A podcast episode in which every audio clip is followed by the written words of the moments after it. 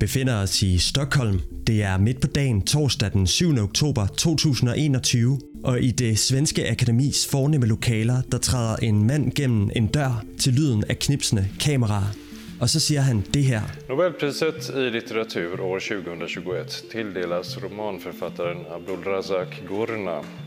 Manden hedder Mats Malm, permanent sekretær i det svenske akademi, og det han fortæller til den ventende presse, det er altså, at forfatter Abdul Razak Gurna er modtager af en af de allerstørste priser, man kan drømme om som forfatter, nemlig Nobelprisen i litteratur.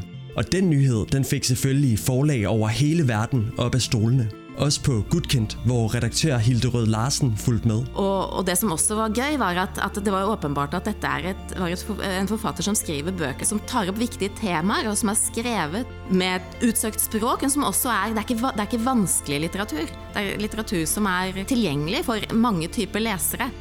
I de næste godt 20 minutter, der bliver vi klogere på forfatteren Abdulrazak Gurna, og også på, hvad den der Nobelpris egentlig er for en størrelse. Jeg hedder Rasmus Melgaard Harbo. Det her er Gudkendt Bogcast, og vi lægger ud med at høre fra hovedpersonen selv. Her er Abdul Razak Gurna. Well, I heard the news uh, just as I was coming in uh, to the kitchen to make myself a cup of tea. Uh, just before lunch, it was about 10 to 12. Uh, it's important to say it was 10 to 12 um, because the news was actually announced at 12.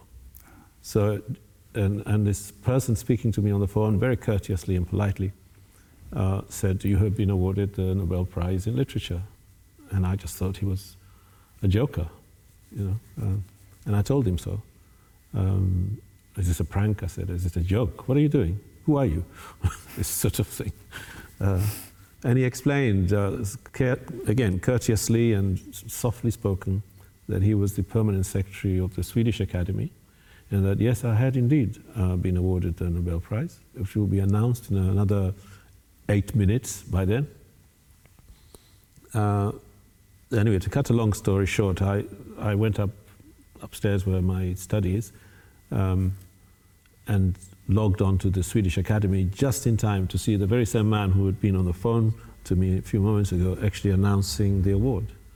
Uh, and I think actually up until that moment when I heard my name, I still wasn't quite convinced that this wasn't um, somebody having a laugh behind that uh, soft-spoken voice. Så Gurna, han troede altså, at der var nogen, der tog gas på ham, da han 10 minutter inden offentliggørelsen af Nobelprismodtageren tog telefonen og talte med en mand, der kaldte sig Mats Malm. And also you can imagine that uh, because that news about it, it's coming, it's coming, it's nearly there, the announcement is coming in a day or two, if somebody wanted to tease a writer, that would be exactly the thing that you would want to say. You've been a what? Yes. Me?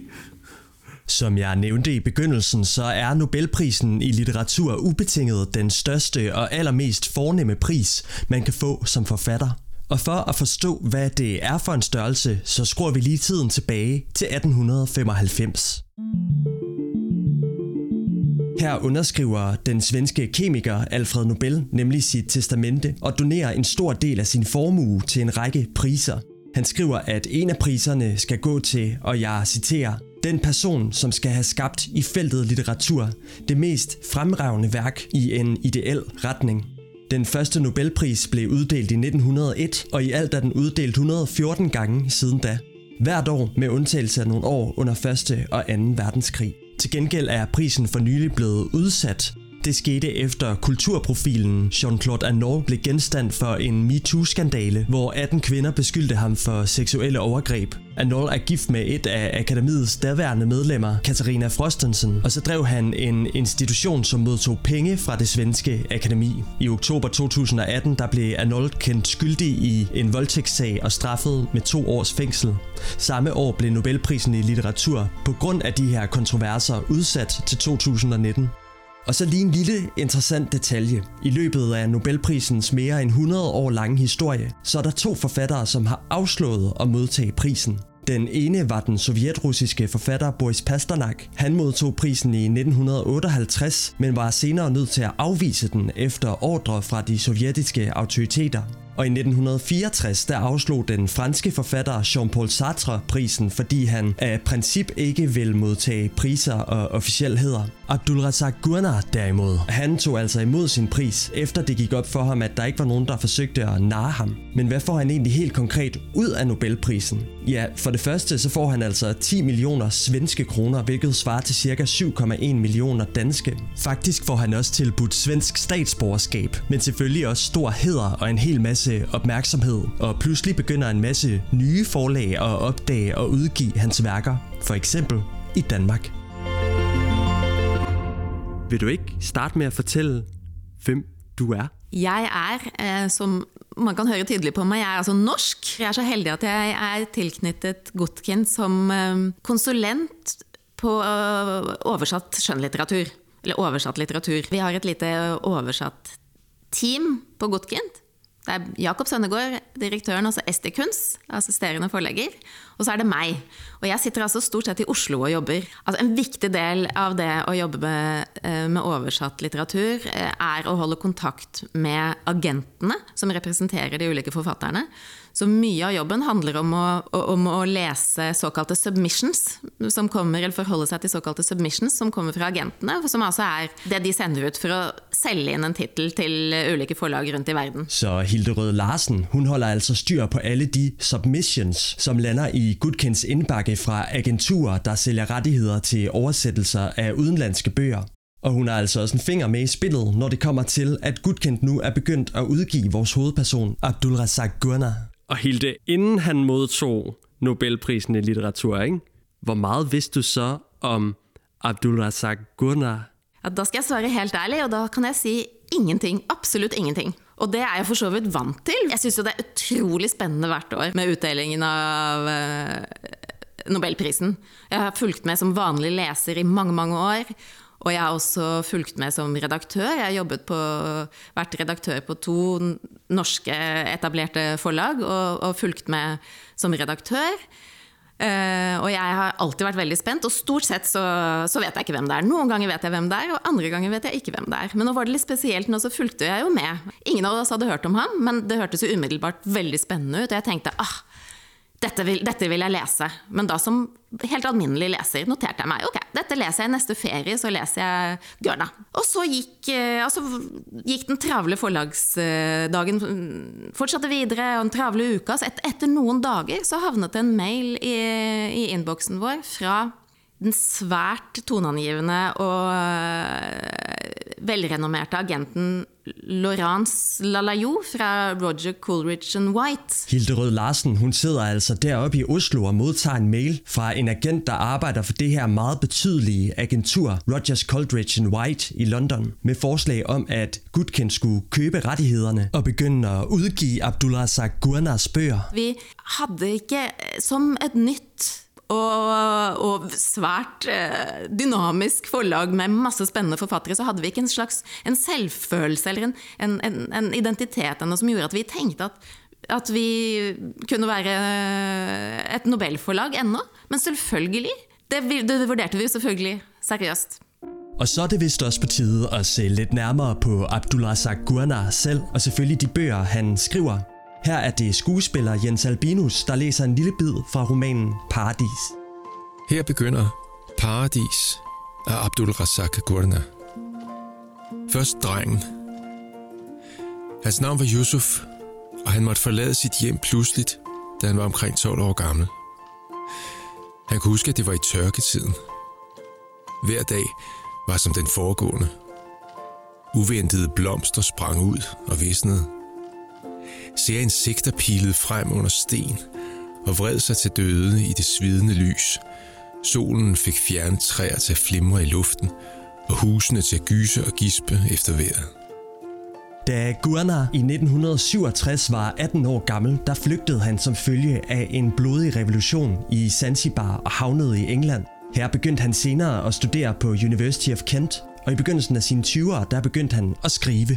I 1987 der debuterede han endelig med romanen Memory of Departure, og siden da er det blevet til en stor stak bøger fra Gurners hånd. I dag bor han stadig i England i byen Canterbury, og indtil for nylig der arbejdede han i Kent på det universitet, han selv studerede på, som professor i engelsk og postkolonial litteratur. Postcolonial uh, literature engages with one uh, phenomenon, I suppose, of our times, uh, which is the consequences of, colonial, of European colonialism. Um, it isn't the only thing worth engaging with, but it is one of the things we need to, to have a clearer understanding of. And I think post-colonial literature and post-colonial studies generally uh, would, um, would be a useful or helpful kind of uh, uh, mode of inquiry. And that those sorts of ideas, it's not to say that's the same thing as what post-colonial studies does now, but that idea of uh, cultures encountering each other and how they cope with that encounter and how they narrate that encounter and how that passes on, as it were, into uh, other generations and so on. All of these are issues which uh, I think have been influenced by uh, postcolonial theory and postcolonial studies. Da Nobelkomiteen skulle begrunde deres valg af Gurnar som modtager af prisen, der lød det, at han modtog den for sin kompromilløse og medfølende gennemlysning. För att kompromisslöst och med stor medkänsla af kolonialismens virkninger og flygtninges skæbner i kløften mellem kulturer og kontinenter. I mean, that's what, what you quoted there is uh, what uh, the Swedish Academy um, wanted to point out as an explanation, I suppose, for the choice that they've made. And of course, I'm not arguing with that. Why would I argue with, with that? Um, but I would say perhaps that I do more than that, or at least the work does more than uh, engage with those issues. I don't think it's that what I have to say is something, or I have something to say rather, about the refugee. But because I've written about that, this is another of those phenomena of our times idea, you know, that these are the, this is around us, this is uh, such events are around us in, in, in millions of people, not just, not just these uh, dreadful stories of people crossing the channel and so on, but everywhere else in Europe, in the United States, um, in, in various parts of Africa, in Australia, etc. Uh, these, are, these matters are this idea of uh, people trying to escape violence, trying to escape war, and indeed trying to, to escape uh, economic deprivation as well. These are global events. Vil du gerne ud på en lille rejse, min lille blæksprutte, spurgte hans far ham, og trak ham tættere på sin maskuline sved. Yusuf følte vægten af hans arm på sin skulder og strittede imod for ikke at få ansigtet begravet i farens brystkasse. Han var for gammel til den slags. Hans blik vendte sig hurtigt op mod farens ansigt for at afkode meningen med det, han sagde. Hans far kluglå og klemte ham et øjeblik ind mod sin krop. Du skal ikke se sig henrygt ud over det, sagde han. Hvornår? spurgte Yusuf og gjorde sig fri med forsigtige bevægelser. I dag, sagde hans far, og hævede muntert stemmen og lå så gennem en lille gaben, mens han forsøgte at virke ubekymret. So in writing about them, it's not that I'm going to be able to say this is what we need to do about it. I don't think that's what writers can do. They're not policymakers. But what I think a writer can do, at least this is what I think I can do, uh, is to say, this is how it looks. Or this is how it feels to be in this situation. Uh, and hope that by doing so, you're able to kind of advance or expand uh, other people's understanding, indeed my own understanding of these matters. Gurnar mener altså ikke, at det er ham som forfatter, der har opgaven med at pege på, hvordan vi løser kolonialismen og dens konsekvenser og alle de andre smertefulde humanitære udfordringer, vi står med. Men når han for eksempel skriver om, hvordan det kan lugte og smage og se ud at være flygtning, så håber han, at både læserne og han selv bliver klogere. Du skal med toget, sagde hans far, hele vejen til kysten. Du elsker tog, ikke sandt? Du kommer til at morde dig hele vejen til havet. Yusuf ventede på, at hans far skulle sige mere, og kunne ikke forstå, hvorfor han ikke brød sig om udsigten til denne rejse. Til sidst klappede hans far ham på låret og sagde, at han skulle finde sin mor og se at få pakket nogle ting. Da Gudkendt antog Abdullah Gurna, der var det romanen Paradis, der udkom først. Den næste bog i rækken, det er Efterliv, som udkom på originalsproget engelsk i 2020. Og på dansk er den oversat af forfatter og oversætter Siri Ranva Hjelm Jacobsen. Her har vi en forfatter, som kender sine virkemidler, og som er i, i ro med sin form og i ro med sin fortælling. Og det betyder, at jeg som oversætter kunne komme lige ind ad døren i bogen og ligesom blive ført med. I romanen Efterliv befinder vi os i Østafrika i begyndelsen af det forrige århundrede. Niårige Elias bliver bortført af tyske kolonitropper, der kæmper mod britterne om retten til territoriet. Som ung mand vender Elias hjem til sin landsby, kun for at finde ud af, at hans forældre er døde og søsteren Afia forsvundet. Og så er der Hamza. Han bliver som barn solgt af sin far til et liv som slave, men undslipper ved at slutte sig til kolonitropperne og det barske liv som soldat. Da han nedbrudt vender tilbage til barndommens kystby, krydser han vej med Afia. Flere år senere griber truslen fra en ny krig, denne gang på et helt andet kontinent, ind i deres liv. Øh, det er enormt konsekvent og stærkt fortalt bog, øh, som, som er sådan helt rolig i sin stil. Og, og som oversætter betyder det, at man ligesom kan, altså man kan sætte sig til rette og læne sig op af, øh, af fortælleren, læne sig op af formen og sproget. Jeg har jo selv øh, forfatter, og jeg bliver også selv oversat, og derfor har jeg jo en erfaring, da min første bog skulle oversættes, øh, som er, at min øh, italienske oversætter op til flere gange i forløbet måtte skrive til mig og sige, men hvad mener du egentlig med det her? Øh, og jeg må indse, at det vidste jeg faktisk ikke rigtig selv. Øhm, og den fornemmelse har man absolut ikke, når man arbejder med Gønne. Man har en klar fornemmelse af, at han ved lige præcis, hvad han mener, og hvor han vil hen, og hvorfor han gør, som han gør. Og det øh, lærte jeg at sætte enormt meget pris på. Hvad har været den største udfordring ved at oversætte Gurner? Det har været tonen. Øhm, fordi tonen, er, tonen i den her roman er meget subtil. Det er sådan en, en, øh, en særlig tone, som sådan ved første øjekast kan den virke sådan helt, altså tænker man overhovedet ikke over den, fordi den er helt naturlig. Men den ligger sådan et ret interessant sted, hvor den både er en lille smule naiv, og det er den altså ganske det meget, altså det er jeg ikke i tvivl om, det er den ganske bevidst. Det har den nogle rent fortællestrategiske grunde til at være. Og så er den meget smuk, men enkel. Og så er den en lille smule op i årene. Og det skal ikke forstås som kedeligt, eller, øh, eller sådan øh, øh, gammeldags på en negativ måde, men, men det er en moden, det er en moden fortæller. Altså, Gørne er også en moden mand, men den moden fortæller. Og det ligesom at ramme balancen mellem de faktorer, det var ret udfordrende. På dansk kan det meget let, når noget er en lille smule øh, modent og, og sådan, ikke gammeldags, men modent er måske det rigtige ord. Når det skal oversættes, så kan det meget let blive en lille smule øh, øh, sådan altmodisk. Og Gønners sprog, det her meget voksne voksne sprog, ligger også ret langt fra mit eget. Jeg taler sjældent i hele sætninger, og jeg banner ret meget, og jeg altså, skriver også øh, på en helt anden måde. Det er for eksempel sådan, syntaksen i den her bog er meget sådan fortløbende. Der er mange meget lange sætninger, der er mange over. Man bliver sådan ført med af, af nogle bølgende længere sætninger som også bare helt konkret er svære at lave på dansk. Gønner skriver på engelsk. Vi har jo ikke de der uendelige sætningsled, som man har på engelsk. Så det har været en udfordring. Det har også været spændende. Altså, det er jo en virkelig god historie. Det er simpelthen øh, også bare en virkelig god historie, og der er nogle enormt vedkommende og fine karakterer. En anden ting, jeg også satte virkelig pris på ved den, det, det var dens bikarakter.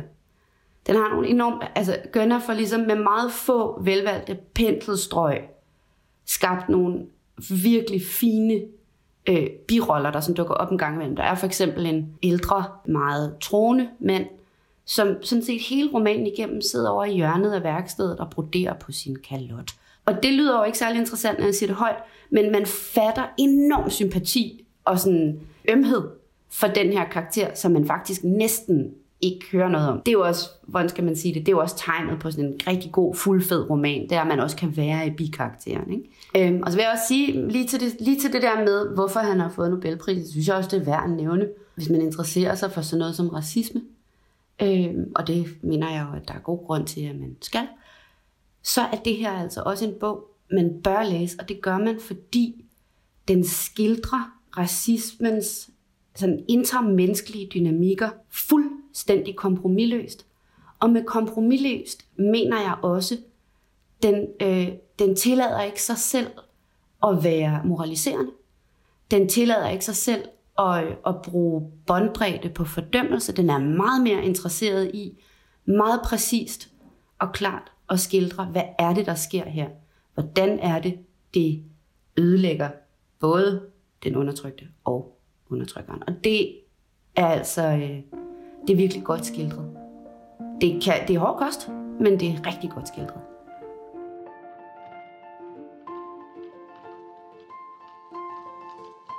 Inden denne mailen kom, så havde vi jo rukket at orientere oss i hvad slags forfatter dette var. Selv om jeg ikke havde eh, fået tid til at læse noget endnu, så havde jeg jo skjønt at dette var en utrolig spændende og flott uh, tildeling.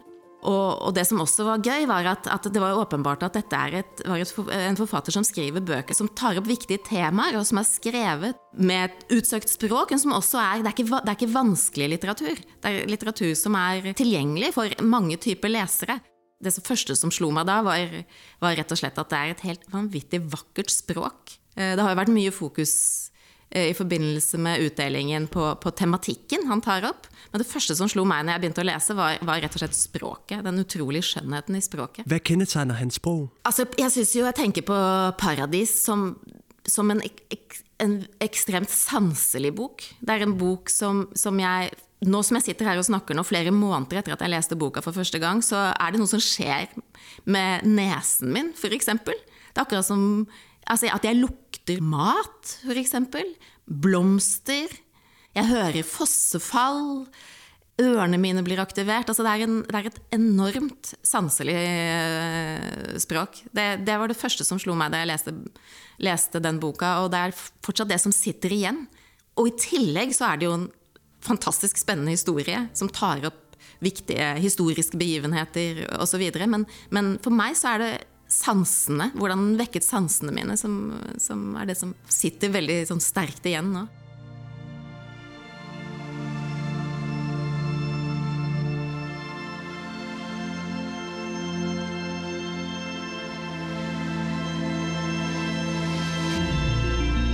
Uh, but it does seem to me that uh, what literature does more often than not is to pose questions for us, um, whatever period they're operating in. That's why people keep returning to Shakespeare or to Chaucer or to whatever.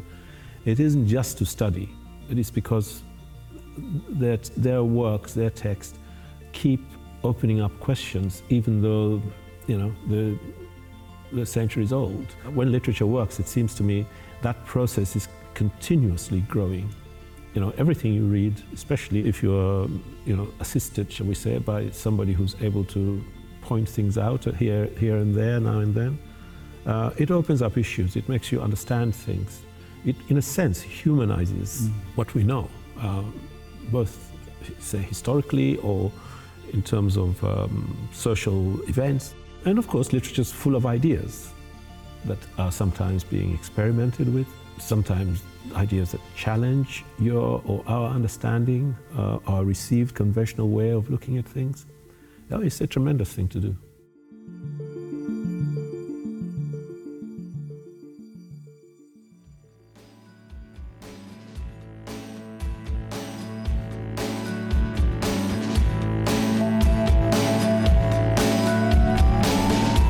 Alt for nu. Tak til Abdullah Gurnar, Hilderød Larsen og Siri Randa Hjelm Jacobsen. Tak til det svenske akademi, som har givet os lov til at bruge optagelser af Nobelprisafsløringen. Og også en særlig tak til University of Kent, som gav os lov til at bruge deres interview med Abdullah Gurnar. Jeg hedder Rasmus Melgaard Harbo. De små bidder fra Paradis var indlæst af skuespiller Jens Albinus. Vores podcastredaktion består af Katrine Nyhus Laversen, Josefine Falmand Christensen og Jeppe Bangsgaard. Claus Hempler har skrevet vores titelmelodi. På genhør.